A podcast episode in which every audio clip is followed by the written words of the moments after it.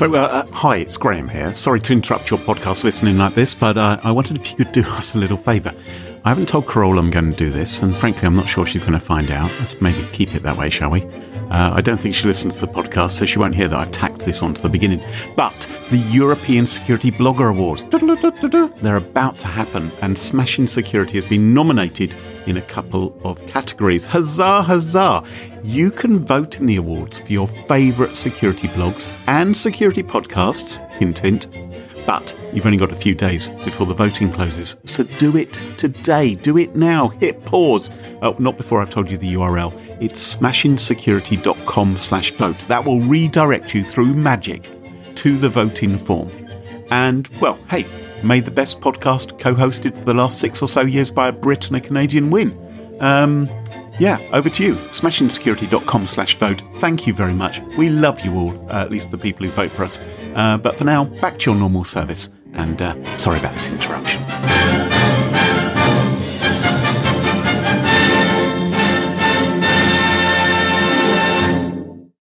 Hello, everyone. And before we begin, a quick apology. Um, I don't want to point any fingers or name any names, but uh, Unfortunately, uh, on this particular episode, uh, one of us has quite poor sound quality, and um, basically, w- without dropping anybody in it or anything, uh, we've all agreed that next time any of us go to Canada, we will take the proper microphone with us um, to avoid this happening again. Anyway, I think the episode still sounds great. Uh, lots of good content here, so uh, enjoy the show.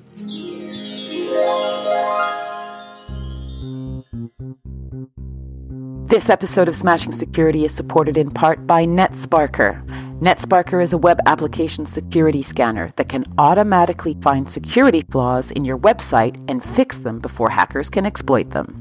If you want to automatically check your web applications for cross site scripting, SQL injection, and other vulnerabilities, as well as coding errors that can leave you and your business exposed to malicious hacker attacks, you need NetSparker. Try it now by downloading a demo at netsparker.com forward slash smashing. That's netsparker.com forward slash smashing. This episode of Smashing Security is also supported by Entersekt. They have a webinar which promises to tell you everything you need to know about the secret key to PSD2 compliance. Sign up right now at smashingsecurity.com slash Entersekt. That's E-N-T-E-R-S-E-K-T.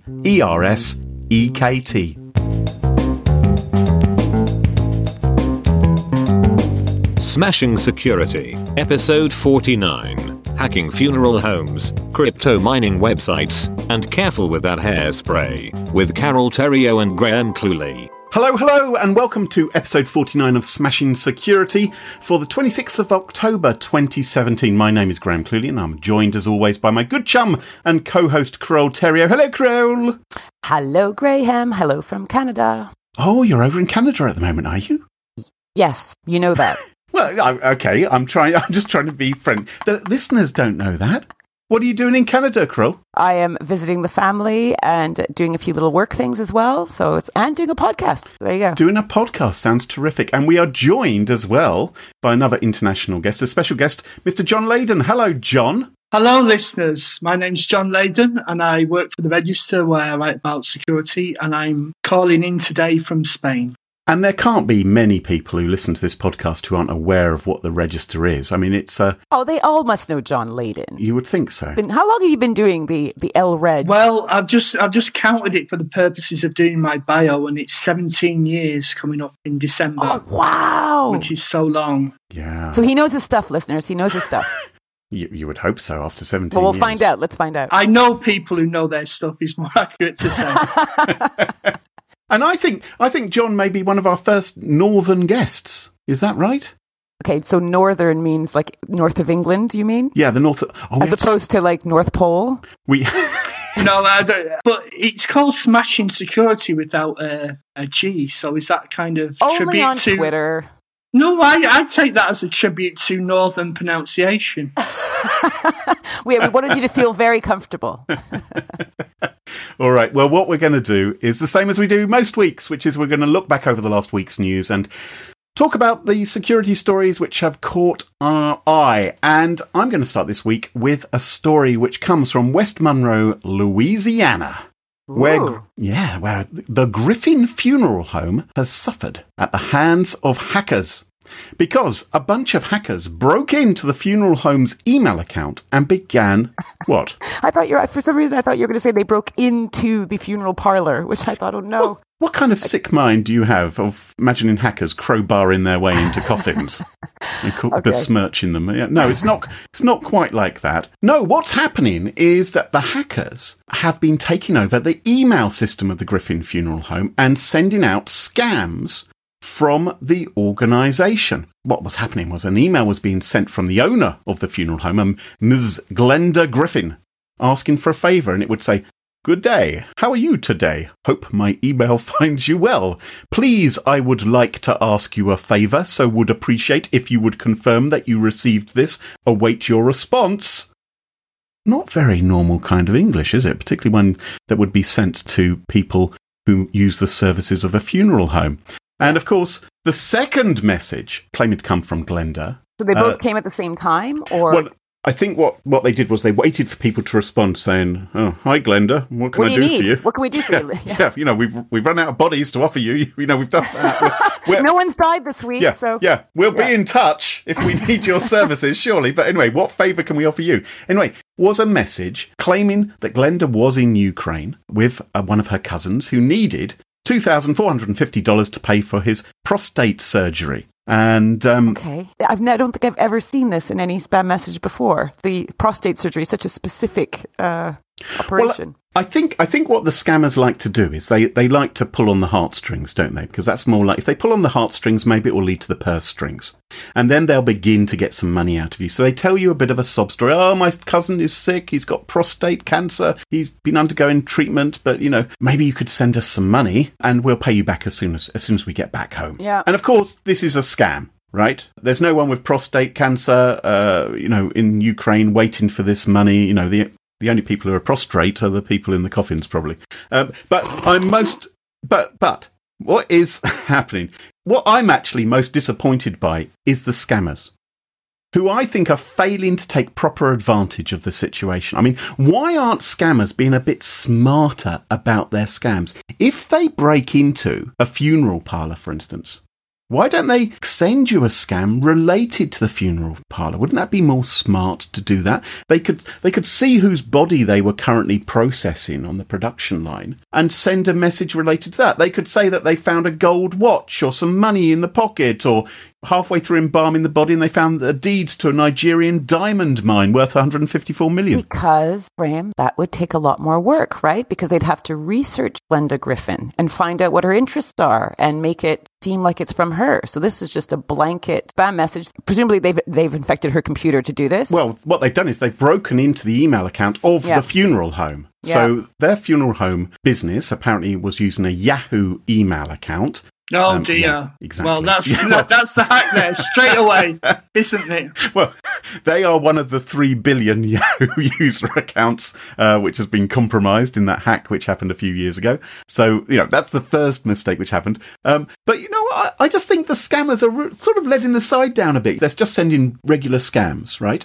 And people are instantly going to think, well, why is a funeral parlour sending me this? Why are they saying, sorry for not burying your granny, but I'm stuck in Azerbaijan? It's not really going to fly, is it? Well, Now- you know what? We're really sorry you're disappointed with the spammers' behavior, Graham. Poor you. oh, maybe you should give them lessons on how to improve it to make our lives a much, much more difficult. Well, hey, if they're listening to Smashing Security, then they're getting some tips right now, aren't they? I'm just saying, put a little bit more effort in, guys, and then Jeez. maybe you won't be. maybe you won't be simply exploiting the vulnerable and the elderly. Maybe there are other people who you can scam instead. I just think it's a bit pathetic, just sending out the same old scam regardless of what email address you've Well, actually broken. the problem into. is, is it probably works, Well, yeah, it probably does for a small percentage, doesn't it? right? It- and how much, uh, you know, how much effort do they have to do? How many words are in this email? About a hundred, you know. And you can use this as a blanket one for any email account you compromise. But you know, they are going to some effort because what happened was Griffin Funeral Home, they, they tried to change their password to regain control of the account, and they did that on four occasions. And each time they found themselves locked out again because the hackers had been changing the security questions and answers uh, tied to the account. And so they kept on being kicked out. W- Ooh, that's I a was- little bit clever. Right, so they were sort of actively trying to keep control over the account. And I watched a news report about the case, and initially I was baffled because they showed, you know, that the staff members crouched around a Gmail inbox. But then an employee said, "Oh, we've been in touch with Yahoo, but Yahoo haven't really helped." And I was just like, "Well, maybe you rang the wrong guys, people." But it turns out that they've now created an alternative email account for the company on Gmail because they can't use their Yahoo anymore, and they're hoping people will believe their Gmail account is trustworthy rather than the Yahoo one, which they've been talking to people from in the past. Um, I imagine that Yahoo account is probably going to become uh, something of a dead letterbox. Oh dear, that's such a terrible joke. This is what he does. Can I ask a couple of questions about this one? Yes, please do. Um, Please do. Well, actually, an observation. I, I've read studies where people say that the scenario presented in these scam messages is deliberately made implausible in order to suck in the more credulous. yes, and the more vulnerable. So and, and wh- why would they criticizing it for being they think that- implausible is like you know it's designed to be implausible. It, it kind of goes against common sense, but that's if you understand the scam. What they're trying to do is, is get people on the line who wants want to believe very improbable things, and scammers will be wasting their time if they end up dealing with people who, who, who double check things. I see. So the idea is you target people who believe incredulous mm. things because they're more likely to go through the Yes. entire process, Yes. but ultimately giving you hundred thousand dollars or something like that. Yeah, ultimately giving you some money. I mean, once people have paid some money in, then they're much more likely to pay more money in because they're worried about losing the small amount that they've Yes. they've lost. They get sucked in. Do you think it would be smarter for the scammers to, rather than have the first or second message ask for two thousand four hundred and fifty, to ask for maybe twenty five dollars? Because people might be more likely. I mean, I don't know how many people who have that kind of money lying around willy nilly. I don't know how much prostate surgery costs in No, no. Ukraine, but I suspect it's I wasn't You need a bit more suggesting than it's only 25 twenty five quid. quid. I think it'd be more. I think it'd be. more- I agree with Carol that it seems to me more likely if they ask for a small amount first. But Yeah, and, and, and rise up to the to the prostate cancer. You know, like get there. That was that was a bad choice of words. we're not. We're not operating as a school for scoundrels here, are we? Giving them tips. yeah, yeah, Graham. We're not a school for scoundrels.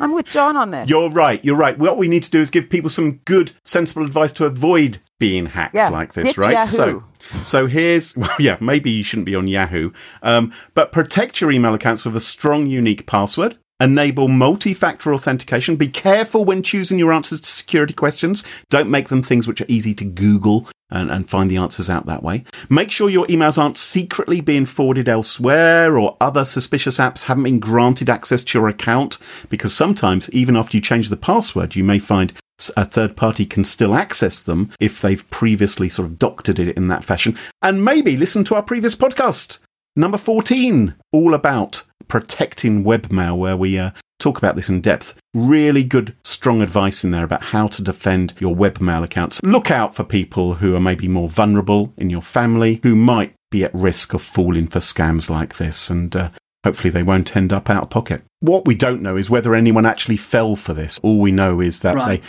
the, the funeral home hasn't been able to uh, regain control of its email account, so it doesn't know who actually is getting back in touch with these scammers and who potentially might be at risk of giving Hmm. them money as well.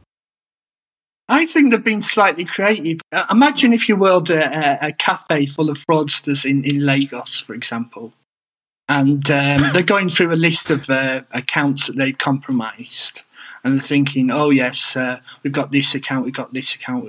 Oh, let's do a CEO fraud scheme. Let's let's pretend to uh, to be a supplier who needs urgent payment, and let's pretend to be the CEO who, who wants someone in accounts to transfer that payment. So that that's the typical scenario. And then someone says, "Oh, here I've got a funeral home." I mean, chief executive of a funeral home probably doesn't have an accountant who we could send an email to and try and con them to send money to. Let's do something else entirely. So, in actual fact, this might be quite creative. This might be a, a kind of uh, coffee break project that someone dreamt up in it over the water cooler in, in Lagos somewhere. It might be.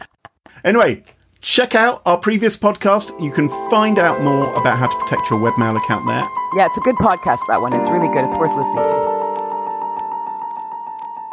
And John, what have you got for us? Okay, I want to talk about a story we've been covering for the last couple of weeks, which is quite an interesting one. I'll start by asking this question Which is the odd one out of these four? Okay. The Pirate Bay. Hmm. Pulitzer winning political fact checking site, PolitiFact, Uptobox, which is a Dropbox clone, and the official website of Real Madrid footballer Cristiano Ronaldo. Which is the odd one out. I would think they're all unconnected. Um, You're not gonna you're not gonna get there. you're not gonna get there. It's one of No. those ones where you have to know the answer and it's not Okay. it's not fair. Um, Okay. What they all have in common was they were all running crypto mining code on their site. well, hang on. You said which one's the odd one out? But I have to I have to explain what they've all got in common be, before explaining what the odd one out Oh, okay. is. Okay. All Okay. right. So uh, the odd one out was PolitiFact because PolitiFact was not deliberately running crypto mining software. Okay. And the other ones were deliberately running the it? other ones were deliberately running this. Pirate Bay and Uptobox admitted running code on their website as an experiment, an experiment that was since has been abandoned. Hang on a minute. I, hang on a moment. I think we need to explain to people. I mean, I'm sure many people listening to the podcast are aware of what crypto mining web pages are, but can you just explain what that actually is and why people may not want that? Right. Each of these sites was running code on them that, that generated uh, crypto coins, it involved generating cryptocurrency. Now, people are more familiar with Bitcoin. What it Mhm. involves is running software that works through a complicated mathematical process to to derive code, which then has a value. So, so what's happening is there are websites out there now which just the act of you visiting them will initiate a process which will use up some of your CPU time to try and mine cryptocurrency for the benefit of the people who put that particular piece of mining code on the website. And you may be entirely unaware that this is happening. Apart So that from was the like fact, politi- PolitiFact. So they didn't know it was Right. running. well, they didn't know it was running, but also people who are going to these websites may not be aware that these websites are doing this in the background as well, using up the resources of their uh, computer uh, So as it's basically, happening. I went to this site on my computer, so I went to one of these sites, my CPU usage, usage would be used. That's right, Carol. Your CPU usage and your um, your, your your electricity will be used to mine this currency. What you would find is that the site would be running very slow. In the case of PolitiFact, it was spawning eight at least instances of JavaScript running this Holy uh, program to generate a cryptocurrency, n- not Bitcoin, one called Monero, which is the same idea but a different currency. Okay. right. And Yeah. in some ways, this is quite cool because it's another way for websites to generate some income, and maybe it's a way for them to I'd drop like to having able to- adverts. But Are they asking my permission? Exactly. There's this impact on the visitors to the website. Have they asked your permission? Are you happy with them using up your resources in order to put a few pennies into their pocket? Th- th- This is at the heart of the, the issue. Um, now, Right. the main program that's been used in, in this respect is something called CoinHive. And um, the technology is there as a, a means for websites, as Graham said, to earn an income without running ads. Now, that's why uh, Pirate Bay and Uptobox ran the code as an experiment. Okay. Hmm. So, So why don't they have a forum saying, "Hey, do you mind if we do this instead of giving us the, ac- you know, instead of us providing you ads, we'd like to use some of your CPU usage Well- to do some." They, the reason why they don't do that is because they know people will say no. We don't want you doing that. That's why they, you know. well, then turn on ads.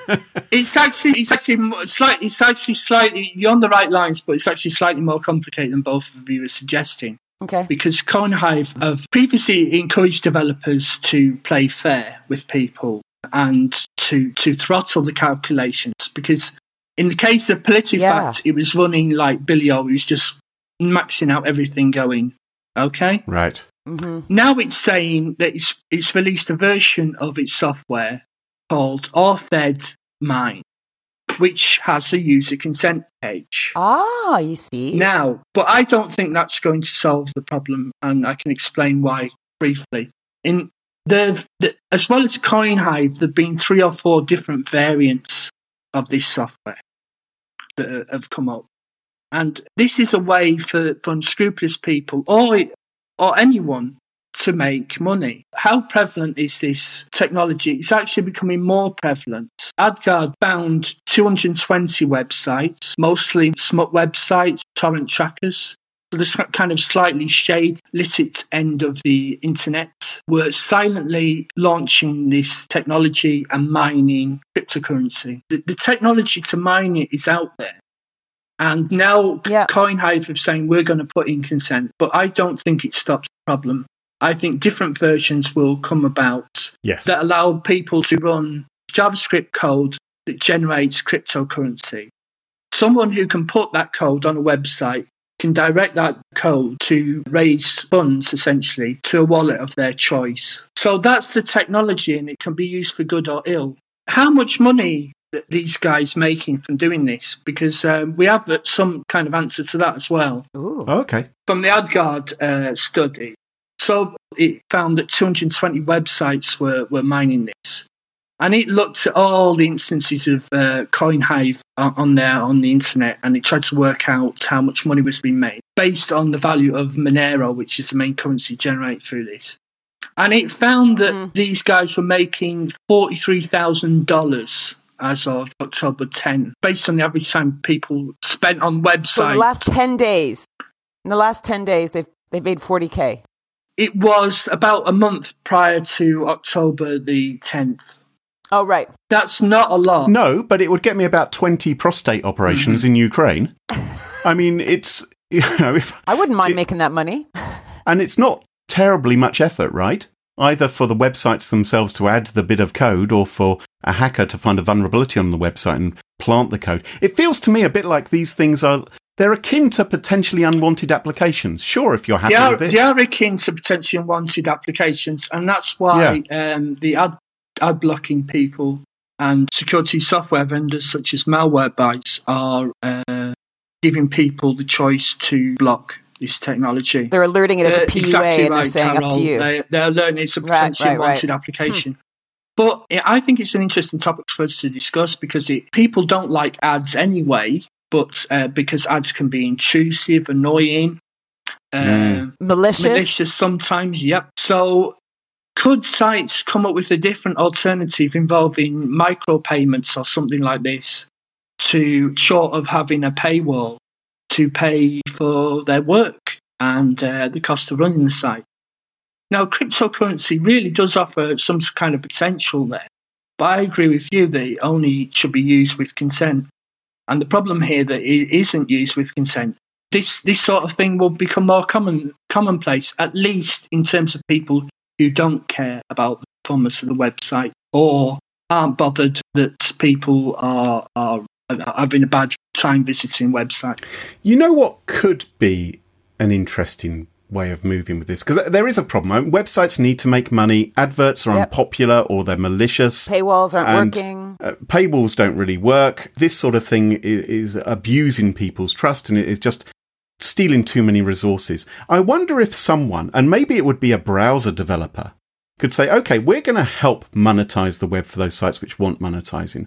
We'll build some sort of crypto mining into our browser where it would work with an API with particular websites. It would do it in a sort of responsible way where you could determine how much percentage of your CPU or resources you were prepared to give and make that a small number so there's not a significant impact on your resources. And that would then give a little bit of money back to the websites. I, I wonder if it needs someone to sort of be there as the sort of the, the, the person on the totem pole to say this is how we're going to do it and then everyone could jump onto Yeah. that model rather than everyone building their own code to do this and then abusing people's permission. I don't know. It's just an idea. Yeah. Well, well, well done. TM it. TM, TM, TM Graham Cluley. there you are. And I'll have 10% of everything that's mine. Oh Thank my you very much. Oh, you see, you greedy little. the avaricious so nature greedy, of the so greedy. is here. I know. now you know why it drives me crazy. Ah, yeah. Have I mentioned the Smashing Security store lately? Go and buy a t shirt or a mug. Why don't you? We're making a fortune there, aren't we, Carol? Well, you might be. I haven't seen a penny. we'll, we'll talk about this after the show. Yeah, okay, we'll, we'll talk about that. Um, Crow, what have you got for us? Well, I wanted to unpack the airline device ban saga. So, you may remember earlier this year, the Trump administration were forcing passengers that were flying from certain countries, such as Cairo, Kuwait City, and Dubai, to put large devices like laptops, cameras, and tablets into checked luggage. Um, to quote the Department of Homeland Security, we have reason to be concerned about attempts by terrorist groups to circumvent aviation security, and terrorist groups continue to target aviation interests. So 56 routes were affected by this. Now, this rule was imposed to counter the potential threat that larger devices could be harboring explosives. So, this was all back in March, right? So, a few months later in May, American security officials met with European counterparts to discuss the expansion of this ban to European airports. Yeah. And that would be around 400 nonstop flights leave Europe for the United States daily. So, this would affect about 100,000 travelers every single day. And just imagine the impact that would have on people. I mean, not just that you wouldn't be able to work during your transatlantic flight, but all those kids who wouldn't be able to have iPads Oh, and they'd go feral. Yeah, they'd yeah. be t- horrifying. This would be a real nightmare for any road warrior or parent for exactly your reasons. I would like to use that time to work efficiently, right? And if I don't hmm. want to work, I want to watch a movie or something of my choice. And that normally means I need to have my device there. But no one wants to die in a plane explosion. I certainly don't. But this is the weird part. For years, the aviation community has been warning about the dangers of lithium ion batteries in cargo hold. Mm-hmm. Now, the reason for this large collection of lithium ion batteries, okay, this is the stuff that powers all these devices that we use, can result in intense fires and the release of explosive gases. Explosive gases, people. I, I have been on aeroplanes where there have been explosive gases emanating. I, I think this is a concern for all of us. So, two years ago, okay. That was quite funny. No, it wasn't. This is talking about people being bombed, okay, not ass birds.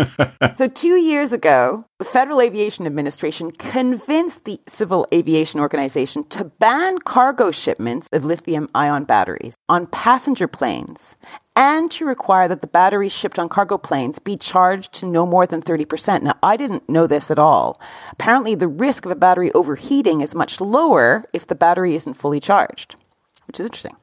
Oh, I didn't know that. And uh, the other thing is that sometimes when you go through airport security, they want you to turn on the device, and it's like, well, tough luck if the batteries run out, Yeah. isn't it? Yeah, exactly. So you, you, you're sort of gambling even more Th- now, this is aren't you? to me your too. So what you're saying here is it's like a sweet spot where you, you get through the control if you've got between like I don't know twenty and sixty percent, and higher than that, then it's so, yeah. uh, watch, watch a video or play an online game for a few minutes and then come through. Well, and also it'd be you know it'd be almost impossible for them to be able to check every single laptop that to see whether or not it's fully charged or not. That would take a lot of time, wouldn't it? Yeah. So, so basically, let's so to recap here, we've got the Trump administration that was basically trying to. We're talking to Europe about saying, hey, maybe all big devices should go in cargo. And then we've got the FAA on the other side saying, whoa, if we do that, there's a big problem with explosions and intense fires. Hmm. So just this week, the FAA have been uh, recommending that the UN agency, this is the agency responsible for setting global aviation standards, actually prohibit passengers from putting laptops and other large personal devices into their checked baggage. Oh, Right? So we've got like contrary advice here. What's interesting is the FAA have been, kind of been saying this for years. Now, they finally come up with some tests to actually show what they mean about this. And this is where it got all very interesting and I decided to cover this story. So they've done 10 tests of fully charged laptops packed in suitcases. In one of the tests, they use an eight ounce aerosol can of dry shampoo. Okay, now this is a product that I don't know if people don't want to wash their hair. I don't know. they spray it on and it looks clean, I guess. And this is permitted. This is like aerosol can, which is permitted in checked baggage. And it was strapped to the laptop. A heater was placed against the laptop's battery to force it into a thermal runaway a condition in which the battery's temperature continually rises.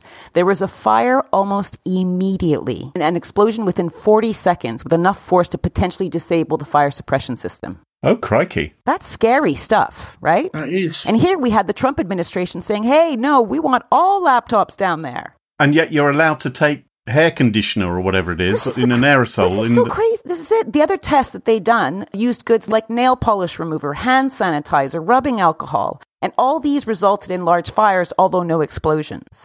Hmm. So it, my is probably the same as yours. Like, why aren't we banning aerosols and all these dangerous products that we can actually have something useful like a laptop? Now, I am not someone who ever likes to put these devices into cargo. This is something that, I, you know, because I like to work on the plane. And I also, I, I've lost so many bags in my life or had them, you know, rerouted. I want to keep my devices with me.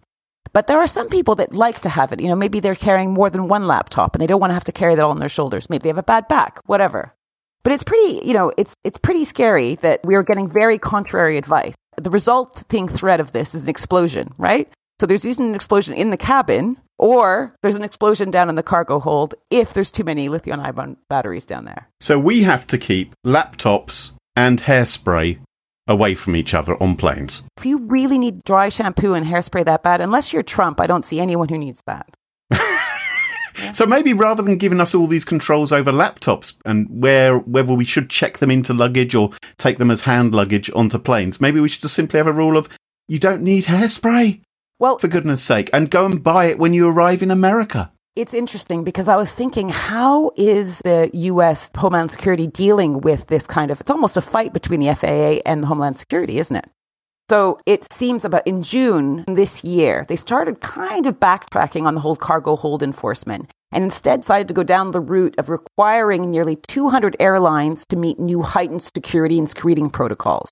Now, apparently, these are not going to add to the waiting times, but there's going to be more sophisticated protocols to screen people and devices to try and combat this threat.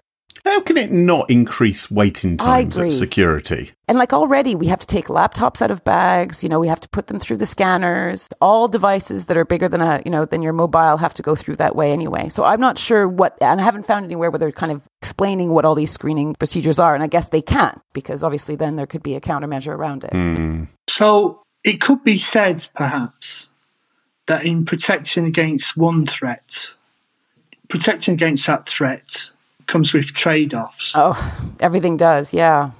Right. And some of those trade offs might mean that a different threat makes you more vulnerable to that threat. Mm, So it's it's a it's a complicated mix. It's like coming up with these rules must be quite difficult because it's not like oh to be secure you need to do A B C D E F G right. mhm. It's like if you do that, then you have that risk to take a think about. Like if you put, you know, laptops and so forth with lithium batteries in the hold, what happens if something happens to them and they they expand and release a gas? That could be dangerous. I wonder who's importing all this hairspray into America, and uh, do they realise the impact they're having on the ozone layer? If they believe in climate change, of course. Um, maybe they don't. Start off with the people who've got big heads of hair. Big bouffants. Yeah, rule out the baldies first. I think yeah.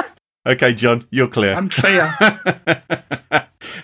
All right. Well, uh, let's find out who our sponsors are this week.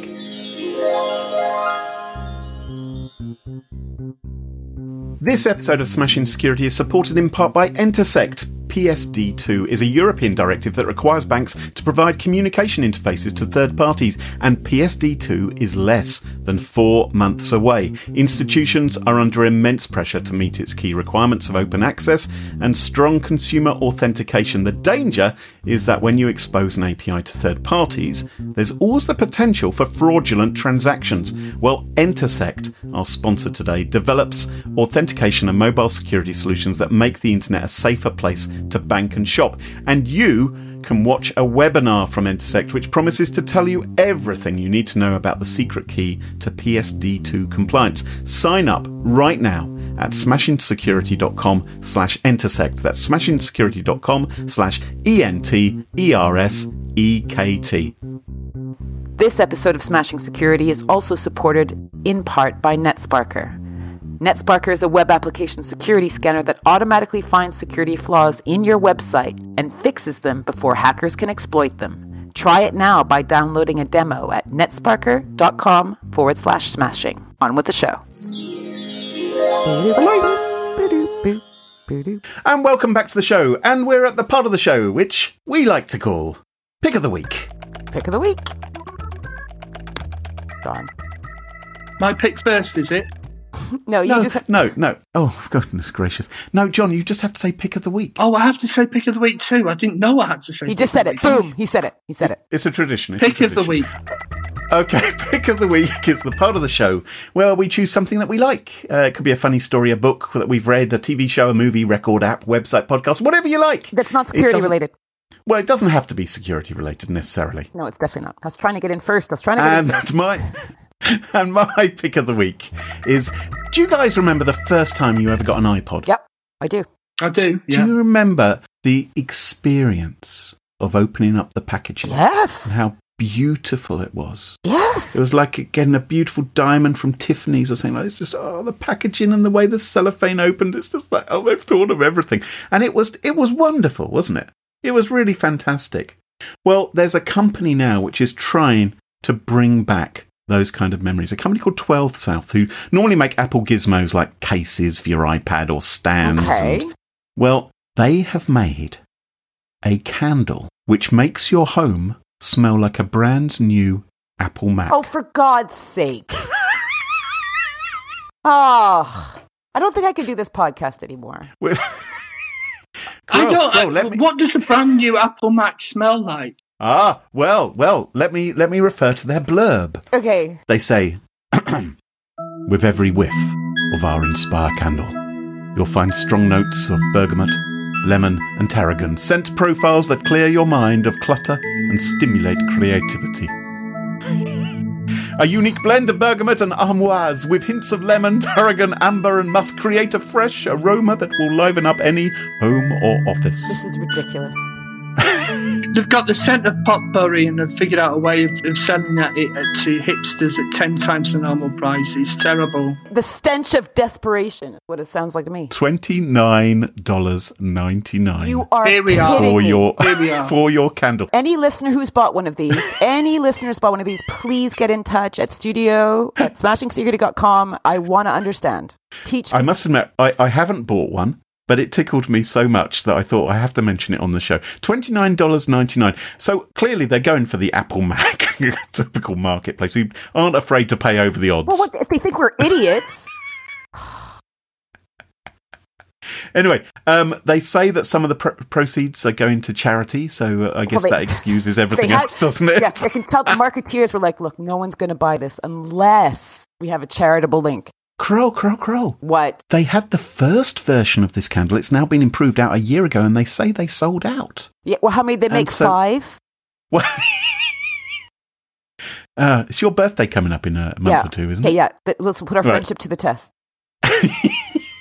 So there you are. Um, if anyone does try it out, let us know on Twitter or on our Facebook group, or drop us an email. Um, Tell me why you're not an idiot. I'm going wanna do a very disparaging story if I found out you bought Carole candles that smell Johnny, for an John, open Mac. Mr. Leyden, I will call you if that happens.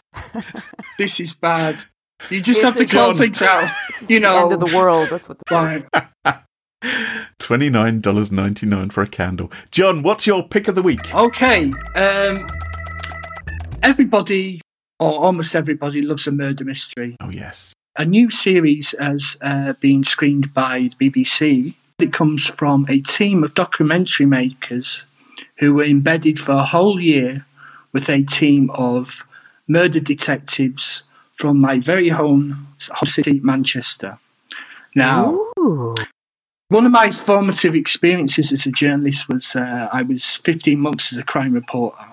I didn't see what this program shows. It was a it was a very formative experience, and I learned a lot about human nature as well as the craft of writing during that time. This program is called The Detectives: Murder on the Streets. It's a four-part series. It's available through the iPlayer. Now, I must say that we've already missed one of them, but it's still worth catching this series. Okay. What we're seeing here is we're following the detectives from the point where they investigate crimes from the very first call to the point where they are looking, canvassing the local area around the crime, finding witnesses, talking to charities and others who might be able to help them, local businesses who might be able to help them with the crime, surrounding CCTV footage, which is an important part of many investigations, also talking to witnesses. But most fascinatingly, it goes into the point where they're identifying suspects and the hmm. interviews of those suspects, and then the mm-hmm. subsequent forensic examination. And that's where mm-hmm. it gets really good because they're interviewing the suspects and they're showing the police who are in a different station watching the live video of the suspects being interviewed. It's absolutely fascinating. I will watch it. It sounds terrific. But I must add, there is a technology angle here, and a very strong one, if I might say so. No, no, there is. Okay. Issues around how law enforcement use metadata of mobile phones are being kicked around in the technical press for years now. Mm-hmm. Now, metadata, for those who don't know, that involves not the content of calls, but it involves the number that has been called, the, the duration of a call, the location from which a call has been made, And the date. and, and the timing of the call, of course, or an SMS message. Mhm. Now, in this program, they show how an investigation of a case of a local man gone missing hinged on tracking his mobile phone. And I won't give away anything more than that, but it's absolutely central to the case because this guy had gone missing. He hadn't contacted anybody. He hadn't used his uh, cash card or anything, and it was his uh, mobile phone that uh, was crucial to the case. The program is called The Detectives Murder on the Streets, and it's available through uh, BBC iPlayer. Okay, cool. That sounds quite fascinating. I think I might have seen one of those episodes. It is very, uh, uh, I mean, it is Manchester noir. I have to warn people that it may feature scenes of raining and people waiting round and uh, people being in, in interviews saying no comment and so on and so forth. So it shows the whole thing and it is really interesting. Sounds superb. Well, if I had to choose between a candle, which smelt like a brand new opened Apple Mac, and watching that, I think I'd probably go and watch your documentary. Sounds quite good to me. really? Really? Wow, you surprised me. Crow, what's your pick of the week this week? I want to talk about the scourge of autoplay. Don't you hate when media autoplays when you go to a website? I frickin' hate it. I hate it. I hate it. I hate it. And I, I get, I understand why some people do it. They want to up their hits and la da da da da. But sometimes you go to a web page and it's a story. Suddenly your media player starts blaring and it's a completely unrelated story to what you actually are trying to look for. Yeah. And it's so counterproductive, isn't it? I can't imagine that anyone actually likes it. I- Well, you know, they're not thinking of their readers, are they? Yeah, and you're not actually wrong. So I didn't know this, but it turned out that in June this year, Safari actually blocks now automated playing of media by default.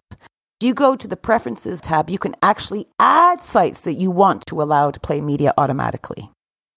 And so I am giving Apple a very huge dramatic hat tip for that because that is something that I hope everyone is going to copy. When I read about this, I started looking around and it turns out that Google has plans to do this, but it's not there yet. Uh-huh. So there was this extension, this Google extension. I think it was an article in the Next Web. This was about last year sometime. It basically was an extension that allowed you to block media. But it turns out that it's not being maintained and it hasn't been updated in a while. So that's just something I can't recommend anyone install. So I don't want to install it either. But I found an article that says Google is planning to follow in Apple's footsteps, although they didn't word it that way, and introduce the new autoplay policies and controls in January 2018. So that's only a few months away for the rest of uh, for app for Chrome users. So keep your eyes open for that. For any of you out there who hate the autoplay of media, either jump over to Safari or uh, keep your fingers crossed that Google get it right in January and they turn it off by default and allow you to turn it on when you want it on. It's a great idea and well done, done Apple for um, debuting it first. Yeah. Yeah, absolutely. And good to end on a positive note. That just about wraps it up for this week, I think. Uh, we have to thank John Leyden for joining us. John, if people want to follow you online, what's the best place to do that? Well, the best place is uh, our website, theregister.co.uk. Nice plug. You can find security stories there from myself and my colleagues, including my uh, San Francisco based colleague Iain Thomson, on uh, many aspects of security. Or if you wanted to chat, then I can be reached through Twitter as J Leyden.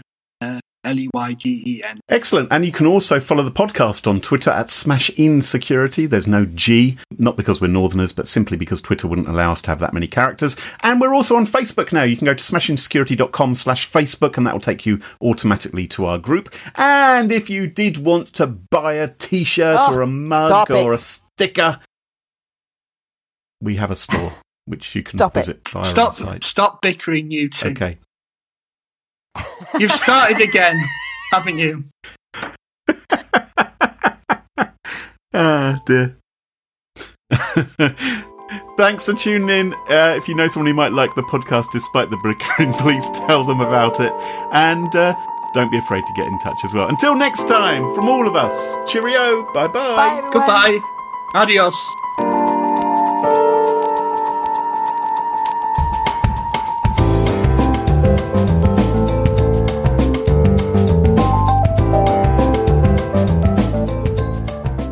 I've got a plane going overhead. I don't know if you can hear that. I can. J- yeah, just stopped for a few minutes. It's a pretty slow plane if it's going to take a few minutes. it will be. Maybe, maybe we have to go through these extra security checks. yeah, duck. maybe, maybe they found some hairspray in there and they're redi- redirecting the thing.